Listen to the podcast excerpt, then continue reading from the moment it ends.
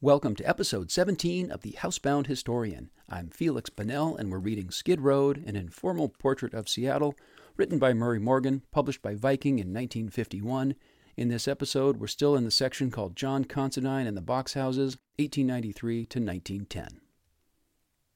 The secret of Considine's success was the advent of the moving picture as a means of entertainment. The first moving picture had been shown in Seattle in 1894.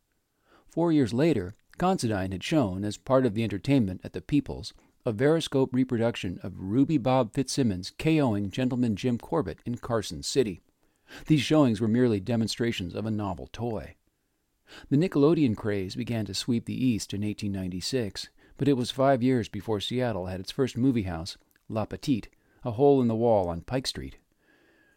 The Nickelodeons were usually nothing more than stores converted into theaters by the addition of several rows of chairs or benches. La Petite had been in operation less than a year when a more enterprising establishment was opened on the second floor of the Times building. It was run by the local distributor of Edison Phonograph Records. Edison's unique theater boasted that it offered, quote, moving pictures, illustrated songs, dissolving views, and colored slides, refined entertainment for ladies, gentlemen, and children, unquote. The movies were mostly shots of important people Teddy Roosevelt grinning, William Jennings Bryan shaking his mane, sporting figures like Jim Jeffries, or models displaying the latest in bustles and bathing suits. The illustrated songs were quite popular, though the audience, which was supposed to join in singing them, seldom did. Washington Magazine carried this description of a typical song quote, Done to Words by H.K. Beale. Unquote. It opens with a very pretty picture in which he is apparently leaving her, his straw hat lifted from the bright curls that cluster round his fair young head, her eyes cast modestly down. Then he goes away and fights neath the stars and stripes forever, is pierced neath the blue coat by a cruel bullet from an unseen foe, falls neath the tropical sun, she miraculously comes upon the battlefield, covers his aching head neath her tresses, and as the life blood ebbed away, he unto her did say, When I left you neath the willows. Somehow it is always neath in the illustrated song. The Argus reported wonderingly, quote, if you go to one of these theaters almost any time, you're bound to find somebody you know, whether you are a mechanic or move in the 400. Unquote. Considine quickly saw the possibilities in a type of entertainment which drew all classes of people. He reasoned that with all the Nickelodeons showing the same movies, the crowds would go to the one that offered the best live entertainment, just as that segment of society willing to be found in saloons went to the box houses that offered the best variety acts. For $200 and a promise to divert acts uptown from the Peoples, Considine obtained a half interest in Edison's Unique in 1902. Not only was the Unique the first well appointed Nickelodeon in town, but it was the only one with a stage large enough to hold more than a monologuist. For the first time in Seattle, a real variety program was offered on the same bill as a movie. The routines designed to attract the Skid Row drinkers proved just as attractive to uptown teetotalers. The Edison prospered. But it proved hard to get fresh acts. The better performers back east wanted big guarantees to cross the country, and Seattle, with a population of less than 80,000, could not always provide a big enough audience to pay the guarantees. Considine decided that a circuit of theaters would solve his problem. He opened houses in Victoria, Vancouver, Portland, in Bellingham, Everett, Yakima, and Spokane. With eight towns on his string, Considine could offer big name entertainers substantial guarantees and long engagements and rotate them around the circuit. According to students of American entertainment, there was truth in Considine's boast that his was, quote, the first legitimate, popular priced vaudeville chain in the world, admission 10 cents, unquote. As his new venture prospered, Considine cut off most of his connections south of Yesler Way. If he continued to make money from alcohol and cards, he kept it a secret. He contributed to the proper charities. He was elected president of a fishing and hunting club. In 1906, he and John Court, another Seattle theater man, were elected delegates to the annual convention of the Fraternal Order of Eagles to be held in New York. The two theatrical Celts, Considine and Court, had been together in 1898 at the conception of the order. Its beginnings were rather unfraternal. The Musicians' Mutual Protective Union was on strike against three Seattle theaters Considine's People's, Court's Palm Gardens, and H.L. Levitt's Bella Union. The managers and a few of their associates met on a waterfront dock so Union spies couldn't creep up on them and organized to break the strike. Their plan was to disband their bands and make do with piano accompaniments for their variety acts. The customers broke up the lockout by demanding more musical volume than could be furnished by pianos. Having arranged strike strategy, the theater men decided to form a club. They called it the Independent Order of Good Things, and they selected a motto Skin 'em. The next time the order assembled, things were a bit more formal. The members got together front center on the stage of the Bella Union. A Seattle lawyer who did frequent business with theater people was initiated. He drew up some bylaws, which were adopted unanimously. The month old name seemed somewhat unspecific for a group with bylaws.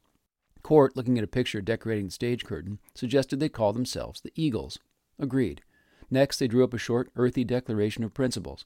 Not God, heaven, hereafter, but man, earth, now. Under this mundane motto, the order prospered. Membership quickly expanded beyond theater people. Aeries, as the Eagles called their lodges, were formed in more than a hundred cities by the turn of the century. Considine and Court remained friends as well as fraternity brothers. Levitt dropped out of the Eagles and organized a lodge of his own, the Moose. When the Founding Fathers left Seattle for the National Convention of 1906, Considine was thinking of mixing theater business with airy pleasure. He wanted to set up a booking agency in New York to locate talent for his circuit. He did much better than that. In Manhattan, he met Big Tim Sullivan, the Tammany boss. The two large Irishmen found they could do business. They formed a partnership in which Sullivan put up money and influence and a nationally known name, and Considine contributed experience and his existing organization. And there's a footnote. Sullivan's financial contribution was not staggering. A New York political writer says Sullivan was in financial trouble at the time and gave Considine three post dated checks for $2,500 each, with instructions to wire him whenever he had to deposit one. Considine ran the shows on the Sullivan Considine circuit. He bought theaters in Portland, Butte, and San Francisco, built the grand $100,000 show house in Tacoma, and set up a nationwide booking agency. He entered into a working agreement with a California chain and he contracted to supply acts for theaters in Missouri, Ohio, Pennsylvania, Indiana, Michigan, Illinois, Wisconsin, Kansas, and Manitoba. He was a shrewd, ingenious showman, always looking for angles that might increase attendance. As part of his Midwestern operations, Considine air conditioned his theaters by dropping blocks of ice down the ventilation ducts. How much Considine made from his theatrical operations has never been revealed. At the peak of the circuit's operation, however, Big Tim Sullivan was clearing $400 a day on his $7,500 investment. Considine probably did as well. But while Considine was expanding so profitably on the national scene, there appeared in Seattle the man who was his master as a showman, Alexander Pantages. Pericles Pantages, who started calling himself Alexander after he'd been told the story of Alexander the Great, was born on a Greek island. He ran away from his native village at the age of nine and shipped out as a cabin boy on an undermanned schooner. Three years later, he was beached in Panama after contracting malaria. He stayed on the isthmus two years, swinging a pick and running a donkey engine in the ill starred French attempt to dig a canal. He learned to speak a sort of French, as a friend phrased it, and he got malaria again. A doctor told him he'd die if he stayed in Panama, so he shipped out on a brig bound for Puget Sound. Young Pantages made a memorable entry into the Sound. As the ship entered the harbor at Port Townsend, he fell off the yardarm into the chill water, a shock treatment that he later claimed cured his malaria. The free and easy atmosphere of Seattle's Skid Road, where Considine was in his first term as manager of the Peoples, appealed to Pantages. He talked about jumping ship and settling there, but a companion persuaded him it would be better to go on the beach in San Francisco. Pantages spoke half a dozen languages, English as bad as any, as an acquaintance put it. He found a job as a waiter in a German restaurant on the San Francisco waterfront. The owner liked him because he could always find a language in which to communicate with a sailor. Though multilingual, he could read very little much more than my very own name, but he was a meticulous man with figures. When his boss decided to visit his homeland, he left Pantages in charge of the restaurant. Pantages seemed to have run it efficiently. For a time, young Alexander thought that his future was in the prize ring. He appeared in some preliminary bouts in Vallejo, a booming fight center. Short, about five feet six inches, but husky, he fought as a natural welterweight, 144 pounds. The ringside experts soon decided that mysterious Billy Smith, the reigning welter champion, had nothing to fear from Pantages, and though it took him longer to make up his mind, he came to the same conclusion and hung up his gloves. He was still looking for a quick way to fame and riches when the Excelsior steamed into San Francisco on July 26, 1897, with more than a million dollars in Klondike gold. Pantages felt that fate had nudged him. He withdrew all his savings, more than a thousand dollars, for though his pay was not large, he was frugal, and started north. But fate put him aboard a ship loaded with some of the world's most adroit cold deck artists. When he reached Skagway, a boomtown where coffee cost a dollar a cup and ham and eggs five dollars a plate, he had 25 cents in his pocket. He stopped worrying about getting rich and started worrying about getting food. He took the first job offered as a waiter in the Pullen House, an establishment that had just been started by Harriet Ma Pullen, a 37 year old widow who had arrived in Skagway from Puget Sound with four children, seven dollars, and a knack of making wonderful pies out of dried apples. Alexander failed to make anything like the money his employer did. His salary was board and room but he did pick up enough information about the trail to the goldfields to be able to foist himself on a party of tenderfeet as a guide. The party made it over the White Pass Trail, escaping the dangers of the precipices and the infantile paralysis epidemic then raging. Pantages' role as guide had the advantage of permitting him to cross the Canadian border in spite of the fact he had no grubstake or passage money to display to the mounted police. But the disguise also had its complications. A guide was expected to build a boat to take his charges down the Yukon to Dawson City. Alexander bluffed it out. He wandered about a riverside camp, watching the experts whipsaw lumber from the trees, arguing with the experienced boat builders, telling them what they were doing wrong, soaking up information when they explained why their methods were right.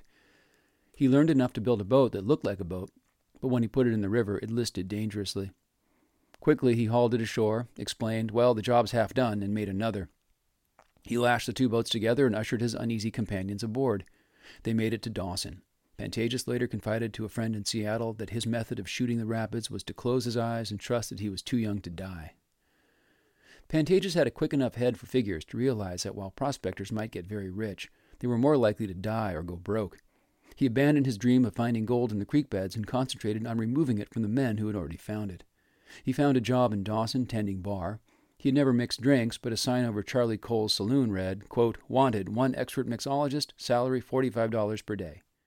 The money convinced him he was an expert, and he soon became one, not only at mixing drinks, but in such specialties of the Alaskan barkeep as pressing his thumb on the bar to pick up stray grains of gold, and spilling a little dust on the ingrain carpet under the scales when he weighed out payment for drinks.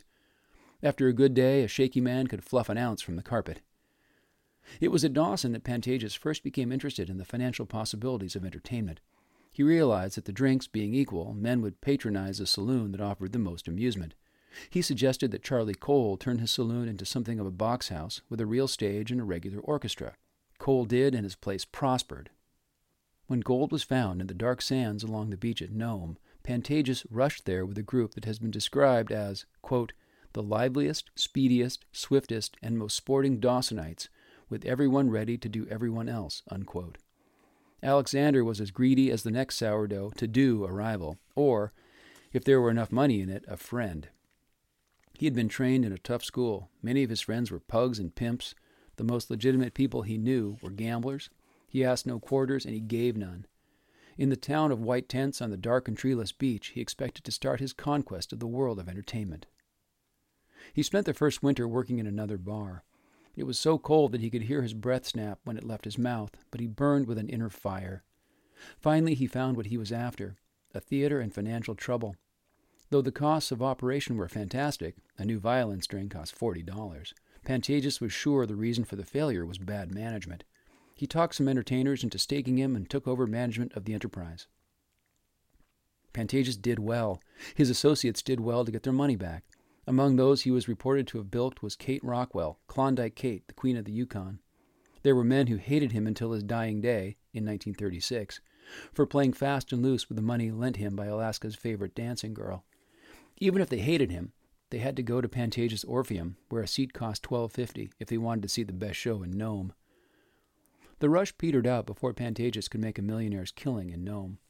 What he gained was a grubstake and confidence that he knew what people wanted, in 1902, he sold the Orpheum and sailed for Seattle. He rented an 18 by 75 foot store on 2nd Street, fitted it out with hard benches, bought a movie projector and some film, hired a vaudeville act, and opened the Crystal Theater. He was his own manager, booking agent, ticket taker, and janitor. Sometimes he ran the movie projector.